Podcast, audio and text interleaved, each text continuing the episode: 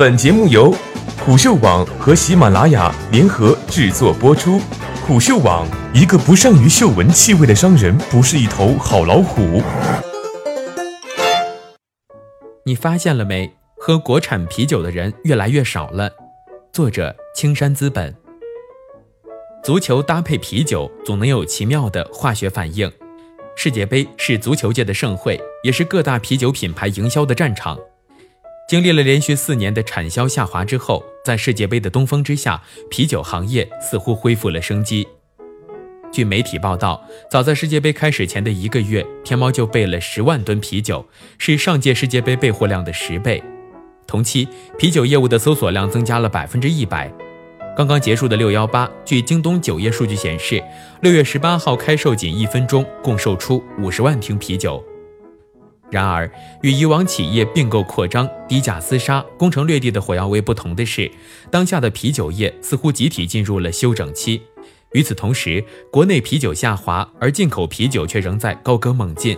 这似乎意味着啤酒的高端多元化已经到来。最近几年，中国啤酒厂商日子并不好过。据国家统计局数据，二零一七年中国啤酒市场完成产量四千四百零一万千升，同比下降百分之零点七。这是自二零一四年以来，国内啤酒市场销量连续第四年下滑。四百四十七家规模以上啤酒企业中，有一百三十二家亏损。青山资本搜集的数据显示。从国内几大啤酒生产商近十年的销售数据来看，基本上都经历了一个先增后降的过程。青岛啤酒在二零一四年销量为九百一十五万吨，达到十年内的峰值。此后三年销量逐年递减。燕京啤酒和重庆啤酒均在二零一三年达到了五百七十一点四万吨和一百二十点二万吨的销量峰值。整个市场行情变化与这几家类似。国内啤酒市场的销量在二零一三年达到历史最高点以后，开始出现下滑，并一直持续到二零一七年。由于国内啤酒消费终端表现不佳，二零一四年之前，行业内持续扩产的策略已经不再适用。从一五年开始，各大啤酒企业停止扩张产能，同时关停小规模低效工厂。与此同时，中国啤酒市场份额排名前四的公司。华润雪花、青岛啤酒、百威英博和燕京啤酒在今年年初纷纷宣布涨价，其中燕京四百六十毫升本升啤酒单瓶零售价价格顺涨一元每瓶，华润雪花纯生、勇闯天涯等产品单价提升两元至十元。青岛啤酒也向经销商发布提价函。总体来看，这次集体涨价幅度为百分之五至百分之十五。这是零八年上一轮涨价潮以来，啤酒行业迎来的首次集体涨价。啤酒企业将涨价归因于成本，而在业内看来，成本之外还有其他原因。经历了多年的价格战和行业并购整合之后，中国市场啤酒行业已然是微利行业，尤其是在中低端市场，这一轮涨价无疑是在还历史的债。随着国内人口老龄化进程推进，啤酒的主要消费群体总人口的比例不断下滑，人口红利逐步消失，销量明显增长已经不现实。根据欧瑞国际数据，二零一七年我国二十岁至五十岁的主力啤酒消费群体占总人口的比例已经下降到了百分之四十八点五七，较一一年下降三个百分点。考虑到我国庞大的人口基数，可以测算出主力消费群体约减少约四千万人。以我国当前人均啤酒消费量三十七升计算，一一年至一七年，国内啤酒市场整体需求量减少了一百四十八万吨。另一个方面，作为啤酒消费的主力的蓝领阶级数量也出现了下滑。贝恩咨询在二零一六中国购物者报告中提到，逐渐减少的工人数量，逐步加剧了啤酒、方便面等以蓝领消费为主的品类销量下滑。同时，中国人均啤酒的销量已经超过世界平均水平。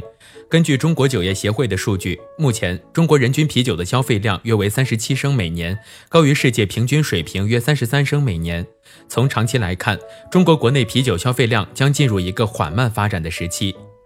对于上述结果，消费升级是导致上述现象的主要因素之一。一方面，国产啤酒以前用价廉物美吸引消费者的思路已经乏力，随着消费者经济能力的提升和消费观的改变，他们现在更倾向于购买更高端的啤酒。另一方面，新兴的低度酒精品类在近年来快速发展，引起了年轻群体的注意。与白酒消费不同，啤酒要通过创造随手可得的消费场景来提高销量、抢占市场。年轻人偏爱啤酒，其中一个重要原因是该品类为年轻人的消费中的社交饮品，以此维持轻松和欢乐的社交氛围，而非简单直接的通过饮用酒精达到喝醉的状态。其次，从消费的场景来看，年轻群体的家庭朋友聚会中，男女成员的混合场景更多，产品的多元化的要求更加凸显。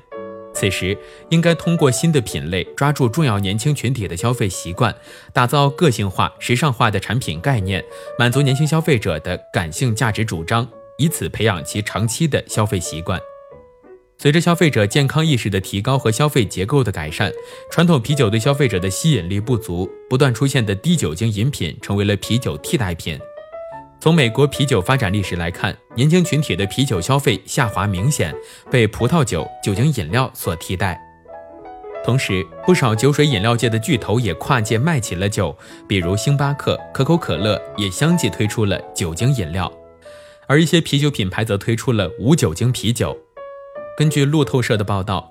二零一零年至二零一五年，欧洲无酒精啤酒的销量每年都有百分之五的增长，在亚洲国家，比如日本。尽管啤酒品类出货量连续十二年下跌，无酒精啤酒却逆势而上。